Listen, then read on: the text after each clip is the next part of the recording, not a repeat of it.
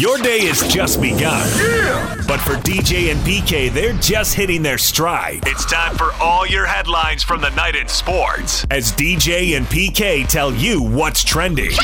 Are you ready? On 97.5 1280 The Zone and The Zone Sports Network. Yeah! Hashtag Utah Jazz. Here's Conley off a Gobert pick. Bounces the top to Donovan. Goes back up on his tippy toes, but stays down. Works to his right. Fires an off the bounce three and hits. Donovan's got 20 points in the first half. Huerter chested ahead to Solomon Hill. Sees Favors, gives to Huerter. Blocked by Favors. Oh, what a move by Derrick. Rebound Gobert. Jazz running. Here comes Clarkson, right side three. Pow! Oh, that's gorgeous basketball. And the bench explodes for the Jazz as they go up 22. Atlanta wants a timeout. Oh dear, oh mercy, they can't take anymore. David Locke on the call as the Jazz beat the Hawks earlier this year. They're going to play again tonight. 5.30 the tip time. Zone's pregame show will start at 4.30. Hawks list four guys out for this game. Unfortunately, Bogdan Bogdanovich will not play. We can't have Bogdanovich on Bogdanovich crime. Locke would have enjoyed that. He was going to say that. It was going to happen at some point. Now it's not going to happen. All right, start of a three-game road trip, PK. Expectations? Victory, victory, and victory. Am I right? Why wouldn't they be? Yeah, of course. Line them up.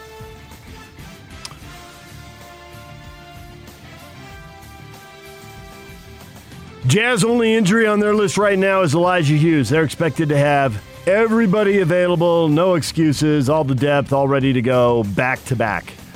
And the Hawks are actually going back to back tonight. Jazz will do it tomorrow. They got Charlotte scheduled tomorrow. Atlanta lost to the Dallas Mavericks. Luka Doncic 27 points and 14 assists as the Mavericks beat the Hawks 122 to 116. The Hawks go back to back against the Jazz tonight. DJ and PK. Hashtag NBA. Embiid goes away from Zeller, shoots it from 14. Rimming good, he got it. It trickles off the front of the rim and in. Embiid with four in a row. The Sixers by 12 with 3.48 to go. Charlotte takes timeout. Giannis will back it out. Go low to Holiday. Back to Giannis. Throw it down. Oh, you can see that one coming. A windmill right-hander off the pass by Holiday. Luca on the move. Head fake. Got to the rim. Left hand layup. Good. Little head fake. Throws everybody. Got it to Nikhil. Shot clock at eight. There's the alley oop. Nikhil to Big Z with a two-hand throwdown. Up ahead, George, right wing three, settles the feet. Paul George is a flamethrower. His eighth three of the night, a new season high. He's got 36. Highlights from around the NBA, including Paul George's 36 point performance as the Clippers beat the Cavs 121 to 99. Clippers, Jazz, Lakers all bunched together within a half game at the top of the West. That moved the Clippers from a tie with the Lakers to a virtual tie with the Jazz for the top spot. Jazz are up by percentage points. Clippers ride Paul George to that victory. Also heard Giannis Antetokounmpo with a triple double in there as the Bucks beat the Pacers. PK, there are a lot of games in the West. You know, and a year ago, uh, focused on all of them because you know a couple teams right in front of the Jazz, a couple teams right behind. They were in a big bunch of you know five or six teams, and now I see those games, but you look at the standings, it doesn't really seem to impact the Jazz. Thunder beat the Rockets, and Pelicans beat the Suns, but all those teams are three to four to five games back. So a lot. The Lakers and Clippers, those games seem important. Maybe the Nuggets, and then beyond that, uh, there you are. Yes, Suns lost. Okay, big deal. To me, the story is the season that Paul George is having. I mean, he is really just kicking butt, and he said before the season that he owed uh, what's that dude who won? Ballmer. Uh, yeah, that he owed him a, a title because he gave him the big contract, and the way he said it, he said it with like uh, such conviction. And obviously, he's had a whole sort of a whole lot of playoff failure, but so far, watching the Clippers play as much as I can, he he looks like a different player. He looks so confident and so smooth, and he's got all these just natural skills combined with whatever he's worked to get. And it's going to be something to follow because he's having a phenomenal season. I mean, he's right there in my mind yeah, with uh, MVP. You know, Kawhi Leonard gets all the run, but I think George is having a little bit of a better season. and I believe he belongs in that discussion. Now, what does that mean in the regular season? That's nice and all, but it's about the postseason. So, what can he do when he gets there? Uh, but right now, boy, he's sure looking good, and they're looking tough. And I think largely, not exclusively by any stretch, but largely because of him. And he's just playing. It's just at such a high, high level.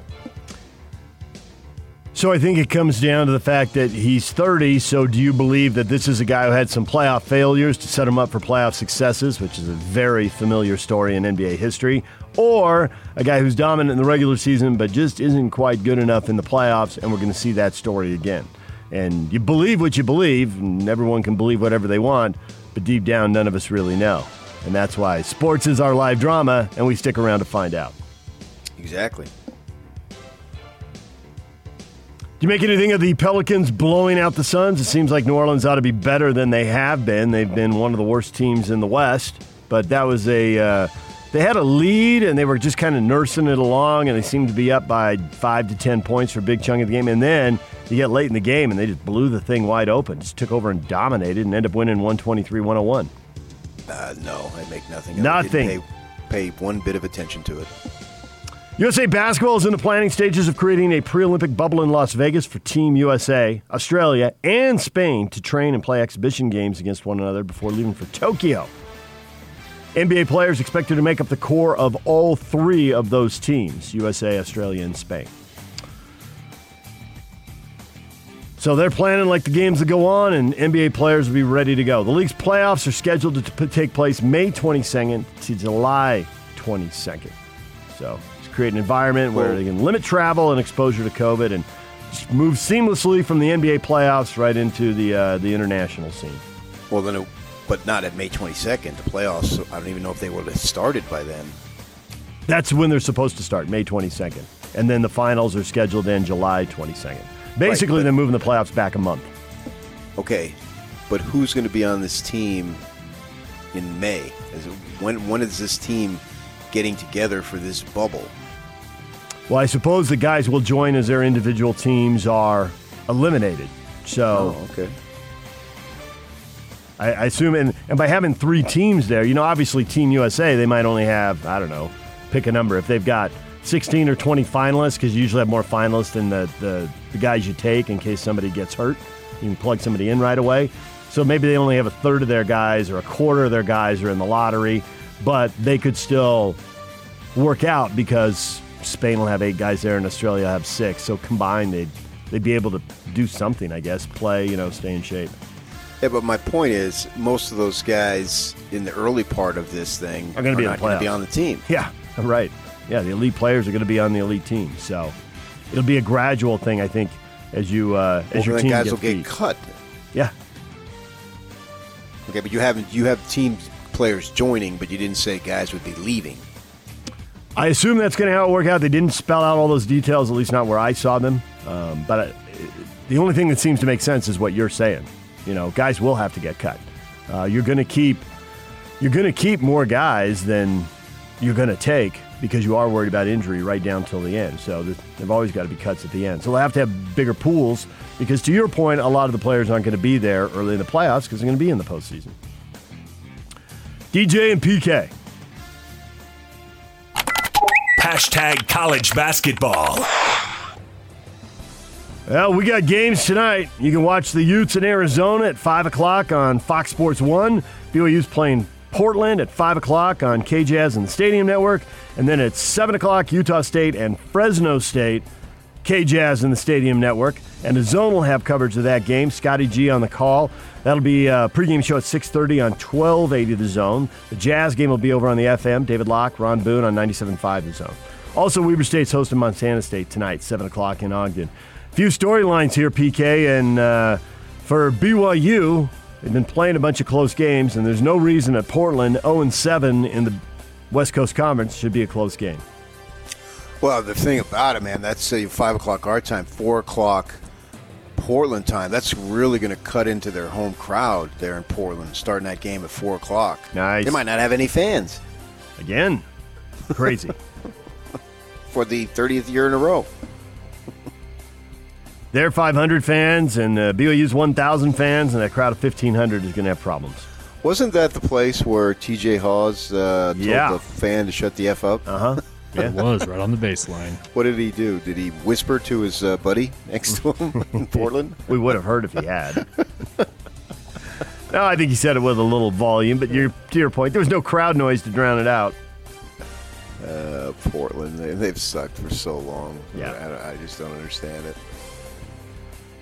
Utes hosting Arizona. Utah coming off that good win against Colorado. Can they back it up with a win against Arizona? Arizona seven and four in the Pac-12 right now. The Utes four and six, trying to get back to 500 in conference play. They are exactly seven and seven on the season. So, Well- get, get to a winning record is the question. One of the questions that I was thinking about putting on Facebook, I didn't, uh, but I thought about you know the Utes that quality road win. Is this the the catalyst?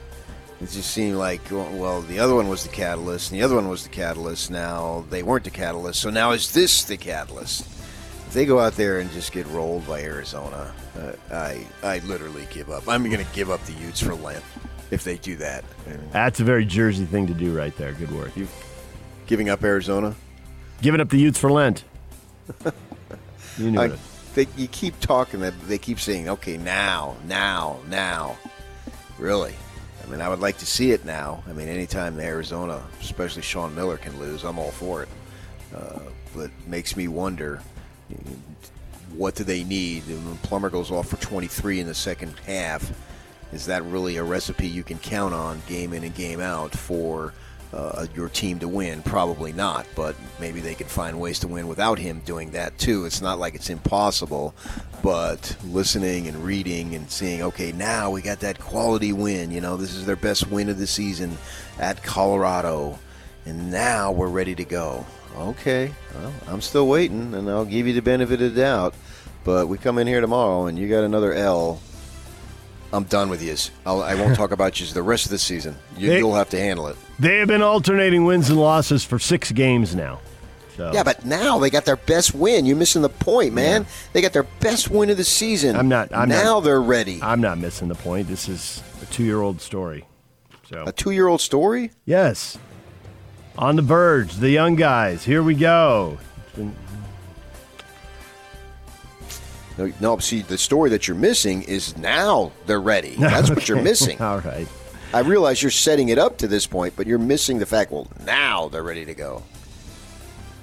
And then the Aggies at Fresno State, the top of the Mountain West Conference, all jumbled up. The Aggies sitting there on two losses. They are 10 and 2 as they get ready for Fresno State tonight. And uh, Boise State's got their first loss now. CSU delivered that. Uh, but the Rams, the Rams are hanging around. They're on three losses. So, how's this going to shake out? Who's going to win the league? San Diego State's on three losses, uh, but they're not playing this week. They're supposed to play New Mexico, and those two games have been canceled. So, they're sitting at seven and three. The Rams are at nine and three, and the Aggies are at ten and two. Everybody chasing ten and one Boise State. So, DJ and PK. Hashtag NFL. I think people are reluctant to buy into Taysom as a quarterback. They can't be reluctant to buy into him as, as, as an asset right. football player. Like if we put him out there for trade, we would have 31 other teams with interest. People are just hesitant because we all are hesitant to not knowing what we've seen so far, you know, and, and so he's relatively new as a quarterback. That's Sean Payton, Saints coach, talking about Taysom Hill. What are they going to do? What is Taysom's future? That seems like a question we've heard before, PK. Yeah, I don't. Even Sean. Payton leaves it unresolved. Why we're talking about uh, his whether he's an NFL player or not? I mean, I think that's long since been proven. So uh, other teams may want him, yeah, but do they want him as a starting quarterback? Of course, you want him as a player because he could do pretty much everything that doesn't require you know trenches. Uh, I think he, I, his talent can play multiple positions, obviously, because he's big and he can run, and that's half the battle in football if you can run. But is he a starting quarterback in the NFL? That that's the issue. That's what he wants. Of course, that's what he wants. And Sean Payton's going to be the one to decide that. So I find that interesting. Like Sean Payton, and that was just a snippet. I haven't heard the whole con- contextual interview before and after what he was saying. But Sean Payton, there's no need to convince us that Taysom Hill is an NFL player. What needs to be proven is, is he's a starting quarterback and a winning quarterback in the NFL. That's what needs to be proven, not the ground level of whether he has the talent to play in the NFL. He's had that probably since he's been about 10 years old. Yeah, and then the next question is: Is he a quarterback who, uh, you know, be good enough to beat the bad teams, but not to make enough plays to beat the good teams? Well, a winning quarterback in the NFL is a winning quarterback. You don't get any extra wins for beating. They all add. They all equal the same. But you end up with a ceiling on how good the team can be, and then the Saints have been. They've gotten a Super Bowl and they've been a perennial playoff team and so close to it, and obviously they want another one. Payton says he hopes Jameis Winston will re up with the team, wants him to re sign, and expects an announcement from Drew Brees on Drew Brees' future in the next week or two. Chiefs quarterback Patrick Mahomes among a list of 20 people who are scheduled to have their hair cut by a team barber. Barber ended up testing positive, forced two Chief players into isolation. It was a weird deal. I guess they had him into the facility and he was tested for days before he came into the facility. days. Tested in the facility, and then that last test came back positive while he was cutting the player's hair. So we've heard they got a couple guys who are have got to test positive now all week, and then can be cleared on Saturday. But Mahomes didn't get there yet. He was he was further back in line, so Chiefs fans can breathe easy over that. And former NFL head coach Marty Schottenheimer has been moved to a hospice facility near his home in Charlotte, North Carolina. Complications from Alzheimer's disease. He was diagnosed in 2014. DJ and PK. Hashtag college football. Recruiting rankings from this year's recruiting cycles place Alabama atop the sport again. Maybe the most talented class Nick Saban has ever signed, which is saying something because he signed some awfully talented classes, but 22 players on ESPN's top 300 list, 13 of them on the top 100 list. Oregon led the Pac 12 at number five overall. The PK, But who have you seen being picked to win the Pac 12? well, I've seen a lot of uh, Utah for sure next season. That is the question of the day. Several predictions have the Utes winning the Pac 12 next season. Can it be that the boys in red are going to win the conference and go to the Rose Bowl? That's the question of the day. We'll get to it. Coming up next, later in the show, Tim Lacombe. Chad Lewis on the way. Chad Lewis, former BYU and Philadelphia Eagle tight end, join us at uh, 9 o'clock. And that's not Tim Lacombe, that's Bowler. Yak, you exhausted by these 10 hour shifts you're pulling? I'm like, didn't we have Tim on yesterday? Try like 15 hours, but yeah. 15 hour shifts. Iron Man. He's our he's our Cal Ripken, PK. He's our Lou Gehrig. He's our Joe Ingles, that Iron Man streak. A couple of other guys have been out here for a while now. Yak's doing it all. What is trending is brought to you by Shamrock Plumbing. There's no job too big or too small. Get the personal touch with Shamrock Plumbing. Call them at 801 295 1690. 801 295 1690. That's Shamrock Plumbing.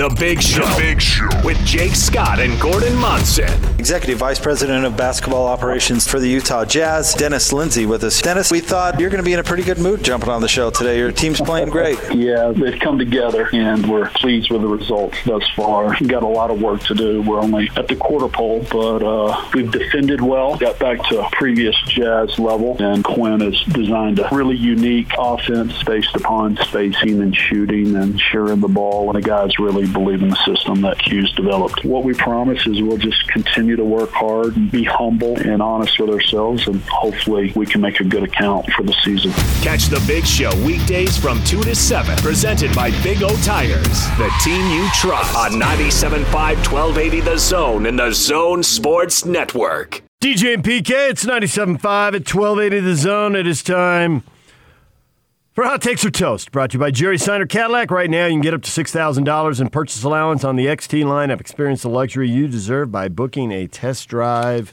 today. Several predictions have the Utes winning the Pac 12 next season. Can it be that the boys in red are going to the Rose Bowl? The granddaddy PK. Pac 12 champs. That's what's next. It's a logical step. That's what they have uh, not been able to do. They've been right there, but haven't gotten the job done. Cameras having none of it. Same every year, all the hype. Then they win four games. Then they lose to some garbage team, and then they come back to their reality. Mm, Yeah, I mean, to f- throw out this last season, obviously it wasn't a real season. But the season before that, they lost to SC and then didn't lose again until Oregon. So the two losses were to SC and Oregon. I guess if they're garbage teams, then the Pac 12 really is full of garbage. Brian says most of the starters will be back. There is hope at the quarterback position, and no team in the league appears to be elite. It is a good possibility. So it's a good possibility because everybody else stinks. I mean, that's not the way to go. That's that's totally backdooring it. Well, he says most of the starters will be back, and there's hope at the quarterback position. But there's the big hitch in it: is what is the quarterback position going to look like? We don't know who's going to win the job. Sure, we. So how much hope can you have? Charlie Brewer is going to win the job. You may not know it, but Kyle knows it. A hundred percent. Okay, well, listen to his quote. Uh, he was on the Pac 12 network yesterday. I don't think he made himself available locally. If he did, I didn't catch it, but maybe he did. But on the Pac 12 network, he said, bottom line, Charlie, he loves bottom line. He's a big bottom line phrase user. Bottom line, the guy's name is Charlie Brewer from Baylor, and he's the one who threw for 9,700 yards in three seasons with the Bears. Uh, and and two two years ago, he was 11 and 2 when they played in the Sugar Bowl. Uh, bottom line, Charlie felt good about what our plans were and the opportunity he had here. He felt like it was a good fit. We're ecstatic that he's here. He'll. This is the thing that caught my eye. He'll be the guy in spring ball that will get the majority of the reps. We'll see what happens. So he, Kyle is already anointing this guy. He's, there's nothing about this is an open competition. He'll be the guy in spring ball that will get the majority of the reps. That's a strong, strong statement. That doesn't seem like well, everyone will take equal amounts and then we'll will it down from there and go from there. He'll be the guy that gets the majority of the reps. If that doesn't sound like the starter, I don't know who does. So then Rose Bowl, he's the guy. Like, it's two different things. The defense looked really good. I mean, I know it wasn't a full season and all that, but they they passed the eyeball test. And the run game, whatever question marks or doubts you have, it usually works out. There may be stuff to iron out, but it usually works out. Quarterback Well- playing a passing game, and away you go. No, yeah, well, that's two different things, though. You asked who's going to be the starting quarterback. Now you're asking, is he good enough to take you to the Rose Bowl? That is something I can't answer. But it looks like, by Kyle's own words, they've got a starter right now. And why wouldn't they? He, he's the they're, certainly in spring ball, he'll be literally the only one who's ever taken a snap. Right. The transfer from Texas didn't get out on the field, and the high school kid is a high school kid. So, and and uh, Rising isn't going to be available, so they don't have anybody else who's literally taken a snap. But I'm surprised that Kyle was that strong in his assessment by saying this kid will get the majority of the reps. If I'm this Costelli kid, I'm thinking, oh, what the heck am I coming up here and giving up my senior year of high school? Although I don't know what they're doing in California. I haven't figured out what. Not much would be my guess. I don't think he's given much up. Well, I, I, I don't I don't know that. I mean, hanging with your family and with your friends. If that's your definition of not giving up much, then so be it. To me, that would be a lot. Nelly says, I think so. I think we have a solid team. USC always loses in big games. I worry about ASU, but I love our chances. Which is balanced by Nephi saying, haha, that's funny. Somebody slipped and busted their head making a stupid prediction like that. What's that mean? Uh, I think if I click on it, it means that they root for BYU or Utah State. No, uh, well, that's that's all it means. They just have allegiances. I mean, what does the statement mean?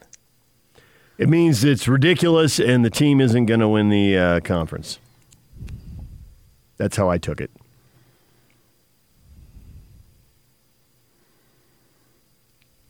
Steven says, I hope so, but I'm not going to believe the hype until it is proven. Steven sounds disappointed by a couple of conference championship game losses. Well, of course it would be. However many you had, that's how many times you'd be disappointed. I would take issue to an extent that the defense looked really good last year. Really? I mean, they gave up 33 to SC. They gave up 24 in two quarters to Washington. Uh, gave up 28 to Washington State with a freshman quarterback. So that to me, at, judging by Utah standards, that's not really good.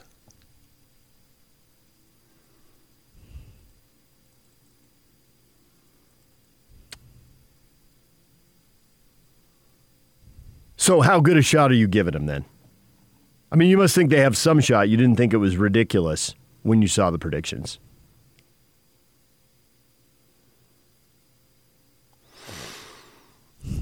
I see no reason why they wouldn't be in the mix. Yeah, that's a good. I mean, but that's a good call because they've been in the mix so many years. But I don't view it like I did two years ago when they were the overwhelming favorite and they had 33 of the 36 votes.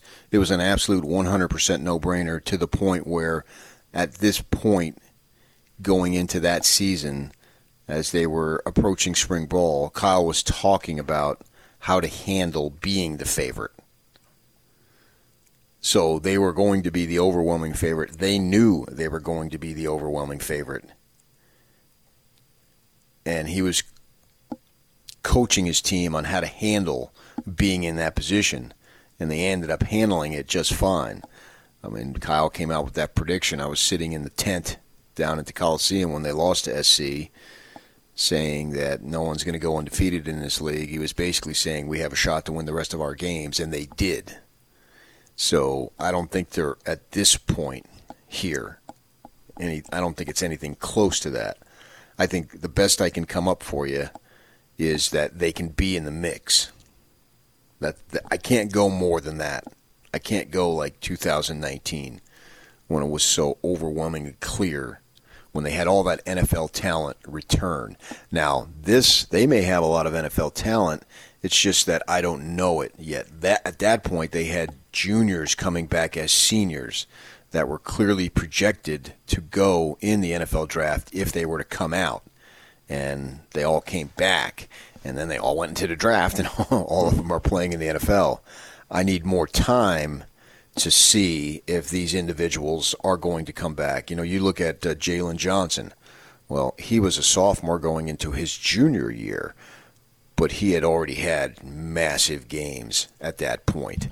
And so here, uh, Clark Phillips, just using him as an example, you know, he got better, but he was not on the level. Jaylon Johnson was advanced, plus Julian Blackmon was a senior, had played at a ton of football. So I can't necessarily say the same thing at this point on the timeline. Now, if it was next year, you know, we'd have another, and we didn't really have a a whole lot of evidence this season too. Not only were they young, but I mean they got some experience for sure. But it's not like we saw them in big games in November. Yeah, you it's everything you just said about uh, about Clark Phillips. I mean, okay, Johnson, we had two years, so we had a pretty good idea what he could do. We'd seen two years worth of games as opposed to seeing five games, not quite right. half a season. Right. They didn't play in any big games this year. You know, that season opener in November is a phrase I never thought I would use uh, for college football, right? I mean, they, they, they didn't start until November 21st. Interestingly enough, Kyle's 61st birthday is when they opened the season. So it was good experience that they got for sure, but it wasn't the legitimate season that we're basing all those NFL guys on that they had uh, uh, in that uh, lineup two seasons ago. So I put them in the mix, and and then we'll see what happens when it's time to go. And hopefully, we have the full season starting on time, and everything goes the way it's supposed to. Blah blah blah. Uh, you know. So, what level of confidence do you have that Brewer is going to be the starting quarterback? Because Kyle can pump him up and say he's the guy in spring, but when you lay it out the way you did, and he's got the experience, and Rising isn't available, if Brewer's head and shoulders above the other guys, is he still head and shoulders above Rising? Because Kyle didn't really seem to address that? I mean, could Rising be the guy if he's healthy in the summer? And I mean, when Kyle says, you know, we'll see, I guess we'll see. Can can include. We'll see when Rising is healthy and if he's on a pitch count. I mean, we've been through quarterback injuries. We know they're kind of, depending on what's going on, they can be kind of unpredictable here. Or do you think Brewer's going to steamroll all the competition, healthy Rising included? And really, it's a question getting Rising healthy to be the backup in case what happens to Rising, what happened to Rising last year happens to Brewer this year. Well, correct me if I'm wrong, and I could be wrong, but I don't think there's any need for a pitch count because I don't think it's on Rising's throwing shoulder. Am I wrong here? Okay, but if he's limited in any way, I think you're right. I think it is his non-throwing shoulder. Uh, so I have to address his health first, and I don't know what his health status is Yeah. going to be, so I can't address it uh, at the time. I think that he's going to compete if he's healthy. I wouldn't see why he wouldn't compete, but he cannot come close to matching the experience that Brewer has. I mean, they've been getting the transfer quarterbacks that they've been getting were um, they've had reasons for transferring that were the obvious playing time. Kendall Thompson didn't get to play like he thought. And there was a guy here locally who knows the Thompson family, and every week for two or three years, if he's listening, this guy would send me emails about how Aaron Roderick and whoever was the current offensive coordinator, which I think it was A Rod, had his head so far up his rear end by not playing Thompson. I mean, he must have sent me 50 emails uh, on Kendall Thompson should be the guy. Well, he had a connection to the family, obviously, and was biased and wanted to see Thompson play. But the and I hesitate to use the word damaged goods, but or phrase, but essentially that's what they were. I mean, Bentley came out here because he wasn't good enough at South Carolina, and no offense to the young man, but when we saw, we could see why, they he moved- wasn't why- good enough we saw at why South they- Carolina. Yeah, we saw why they moved on to another guy. Yeah, and now he's gone. I think where would he go? South Alabama or something. So the ones that they've gotten were not really good enough. And now I got three more guys. Well, you're a big history guy. You love to talk about that stuff. Yeah. So I've just given you two dudes, and then who was the one? Uh, he had one way back when they were still in the Mountain West. Tommy Grady from was that his name from Yeah. Oklahoma? Yep. Is that what we? Okay, he wasn't good enough, right? Arena so now I've got three legend, guys. Tommy Grady. Yeah. So now I've got three guys, right? So I'm so so to expect these guys are going to be different than those guys, and we're going back over a ten year period. Now I'm all excited about these guys. I, great, you could be a ten star dude, but you didn't get out on the field on your prior places where you're 10 star dude, except Brewer did. That's the big difference. He did get out on the field. He did throw for 9,700 yards and rush for over 1,000 yards. That's three seasons, so that's not a big number there, but it shows he can move around a little bit.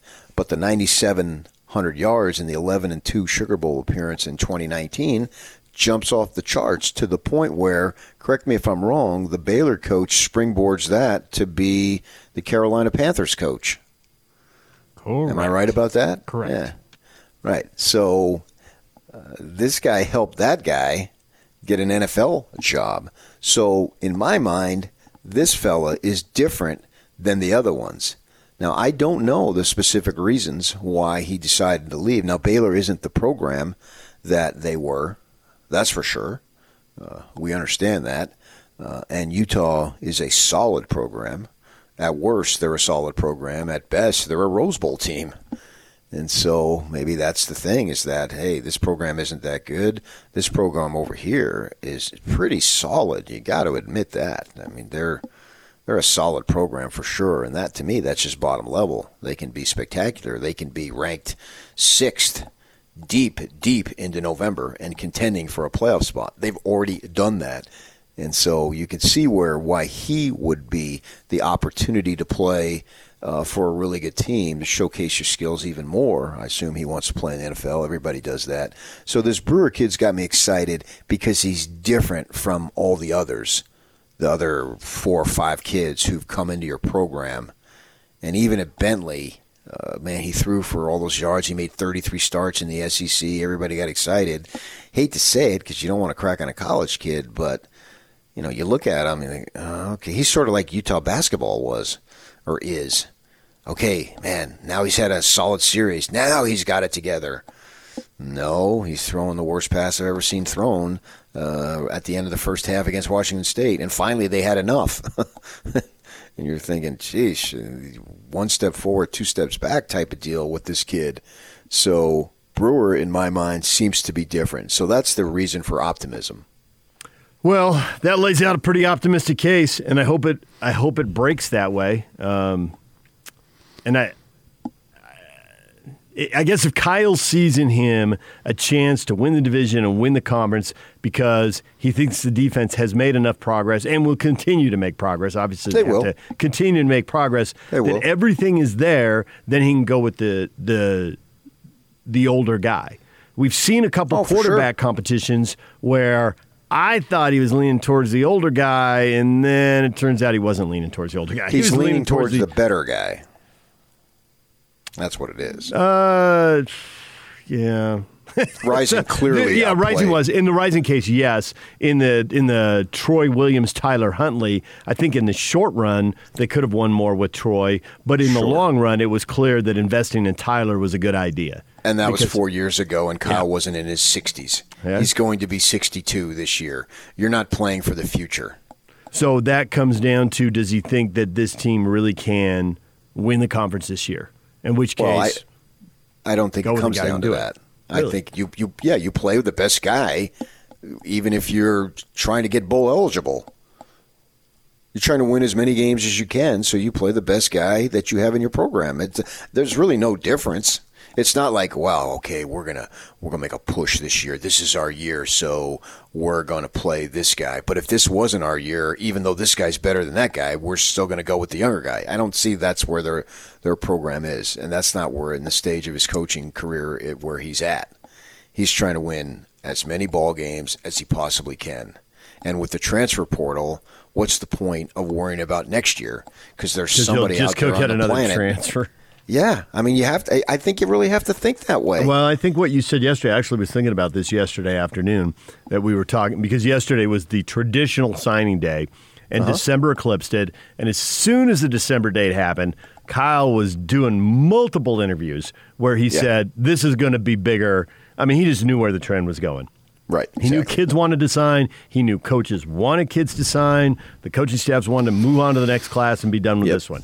So he's totally right. But when you said yesterday, yeah, recruiting is still a big deal, but if you know X percent, because it seems like the percent is climbing, so why why marry yourself to one number now? Because it seems like it's going to be a bigger number in another year or two. If you know this many kids are going to transfer, why get that hyped up about signing day? I guess if you're Alabama, it, then it, you're going to plug those guys in, you're going to go win. So they can get hyped up about it. But for everybody else, if the top two guys in your quarterback depth chart are transfers and the top two guys in your running back depth chart are transfers, what are we all getting worked up about signing day for? I mean, your whole team isn't going to be transfers, so signing day will still be a thing to some degree. It's important. Yeah, I get your point. But at the same time, it's not even close to a finished product saying, well, this is our core of guys now two or three years down the road. Yeah. No, no, absolutely not. The pot is Right. going to get stirred, both with guys coming and guys going. I mean, Brewer's coming, but it looks like Brian Thompson's going. Right. So. And Kyle said that he he went biblical yesterday during his interview on the Pac-12 Network. He said the the transfer portal taketh or giveth, and the transfer portal taketh, or which, whichever phrase is taketh first or giveth first. Which one is that? But anyway, Giveth and taketh that. away. Giveth and Yeah. taketh away, yeah. Is that what it is? Yeah. So he he went a little biblical on that, and so It's always a good he's one right. to go with. Go biblical. They lose Thompson, but they, they actually, I mean, they've been pretty good about guys uh, staying. They haven't lost that much talent. They've lost some, but not that much compared to as much as they brought in. And I think you always thing. you always got to look at that ratio. You know, is it a 50-50 split coming and going? Is it 80-20 in your favor? Is it 80-20 against you? You got to be you got to be winning in the portal because that is just another phase of recruiting, and recruiting is 90% of the deal as he's told us over and over. And it's become an extremely important phase of recruiting. Oh, That's what's that's that's the biggest development in college football over what would you say the last five years? Yeah, I was even going to say the last three. I mean, it really seems like it's accelerating. It's not that it wasn't a deal five years ago because it was, but it's it's a Yeah. way bigger deal now. I mean, it's really the last two to three years. It's just accelerating. I mean, and they're holding scholarships available for Yeah. the potential. yeah, and they're not alone. Yeah, I mean generally speaking. Right. Yeah. Yeah. All right, DJ and PK, it's 97.5 and 1280 the zone. Boler's coming up. Talk Jazz basketball at 8.30. Chad Lewis, former Cougar star, former Eagle, currently BYU's associate AD. He'll join us at 9 o'clock. Andy Reid stories coming. Super Bowl talk coming. You know that. Chad is absolutely an Andy Reid guy. DJ and PK, it's 97.5 and 1280 the zone. Now let's get this party started. This is Hans Olsen and Scotty G on the Zone Sports Network. Have we ever talked to John on the air? No, no. And I've got questions. Is he there? I'm here. Hey, John, how are you? Hey, John. I'm good. How are you guys? Uh, John, while we have you. No, no. We've had a, Uh-huh. a, a long back and forth about a pitchfork incident. I want to know the details of my buddy here and your brother running a pitchfork through you. We were out working and, you know, cleaning our hens or whatever you want to call it. And uh, he thought that he was like King Triton and he uh, threw that pitchfork and uh, exactly, sure enough, he hit right on the mark and put it right underneath the kneecap. Did you throw a trident? Yeah, I killed a guy with a trident. Hanson and Scotty. Weekdays from 10 to 2 on 97.5, 1280 The Zone and the Zone Sports Network. The best blanket ever is also the best gift for Valentine's Day. Get 30% off right now on any regularly priced blankets with the code word WELCOME30 at minkycouture.com. Take care of that Valentine's Day gift today by visiting a location near you in Ogden, Layton, Draper, Orem, Sugar House, or St. George. That's Minky Couture and Valentine's Day. Check them out at minkycouture.com. Boler's coming up in half an hour, and we'll talk Jazz with him, PK. And the uh, Jazz at the point they're at Atlanta, and uh, Atlanta has been a, a 500-ish team. They're going back to back. They lost to the Mavericks, who the Jazz just beat twice. It seems like ho hum, this ought to be a win. Which oh, you oh, you're already ooh, but isn't that a great place to be in? That it's like, yeah, if you're if you're a good team, if you're a legit contender, like we're talking about. You're not going to beat all the 500 teams on your schedule, and Atlanta isn't 500 with that loss. They're now 10 and 11. But you're going to beat most of them, and the Jazz had been beating most of them. So it's a pretty good place to be. But you got you got a special worry about this because you're like, come on, you're Mr. Positive, exactly. upbeat. If you're really that good, so why Sure. the? Well, okay. Thank you for asking. I'm giving you a second to gather yourself, setting the stage. I think the Atlanta Hawks are at the crux of what the NBA has become. Yeah, which I see where you're going. Yes. I think is a good spot.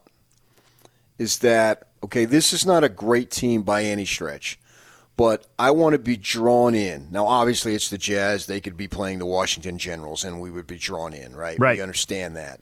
But aside from that, give me something. Well, the Hawks give me something. Trae Young is an emerging player. He could go for 40, Mhm. right? He's a smaller dude and uh, a kid out of Oklahoma. I think he's literally right out of Norman, and he stayed home there and had a sensational run with the Sooners. But you're wondering, okay, how does that translate to the NBA? You know, you don't know what to do. The Suns looking for a point guard. They passed on him, if I remember correctly. You know, they wouldn't have needed Chris Paul if they would have taken the kid. And I'm assuming the reason they passed on him is the kid's size.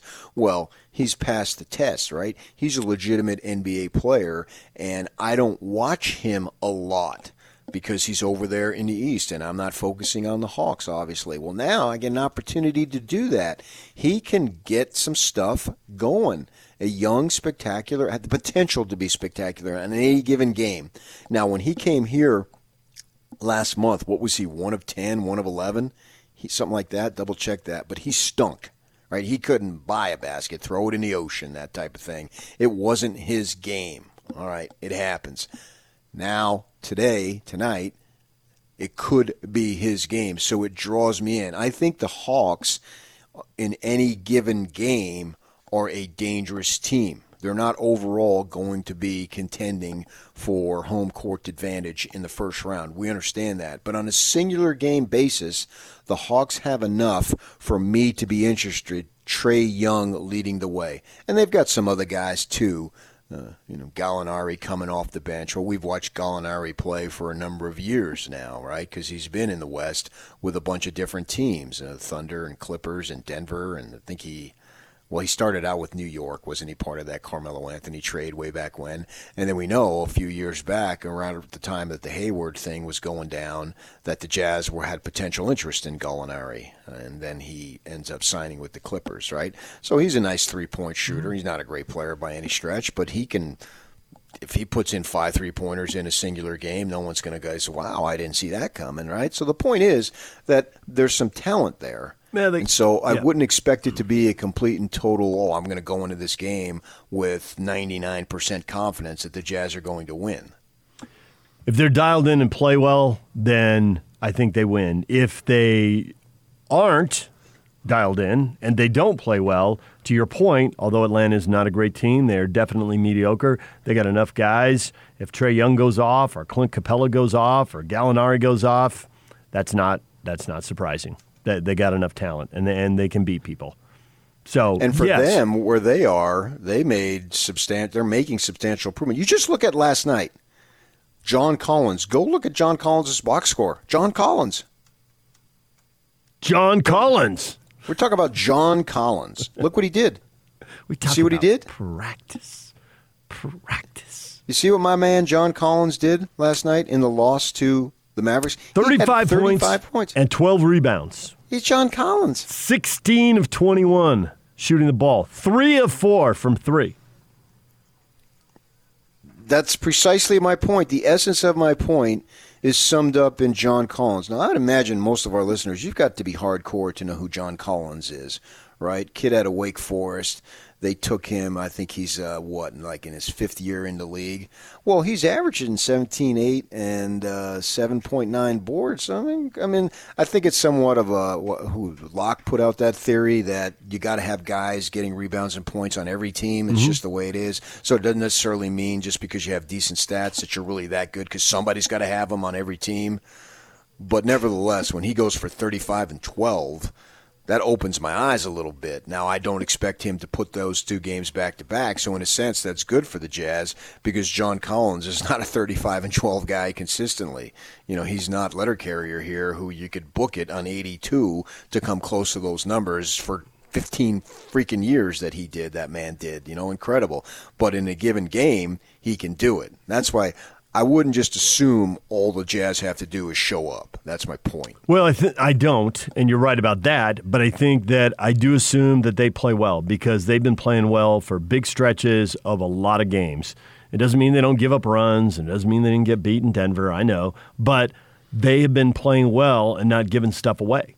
And if they come in and, and play a B minus C plus game, then the door is open for John Collins and Trae Young to take them down. You know, When you And- think about this, man, John Collins is the best Collins in the league since Doug. Famous Collins is ready, go. All right, Boler's coming up. We'll talk with him about this at uh, 8.30. DJ and PK. We got more reaction coming up to the question of the morning. Several predictions have the Utes winning the Pac-12 next season. Can it be the boys in red? Will be in the Rose Bowl, and we will get to that next. Stay with us.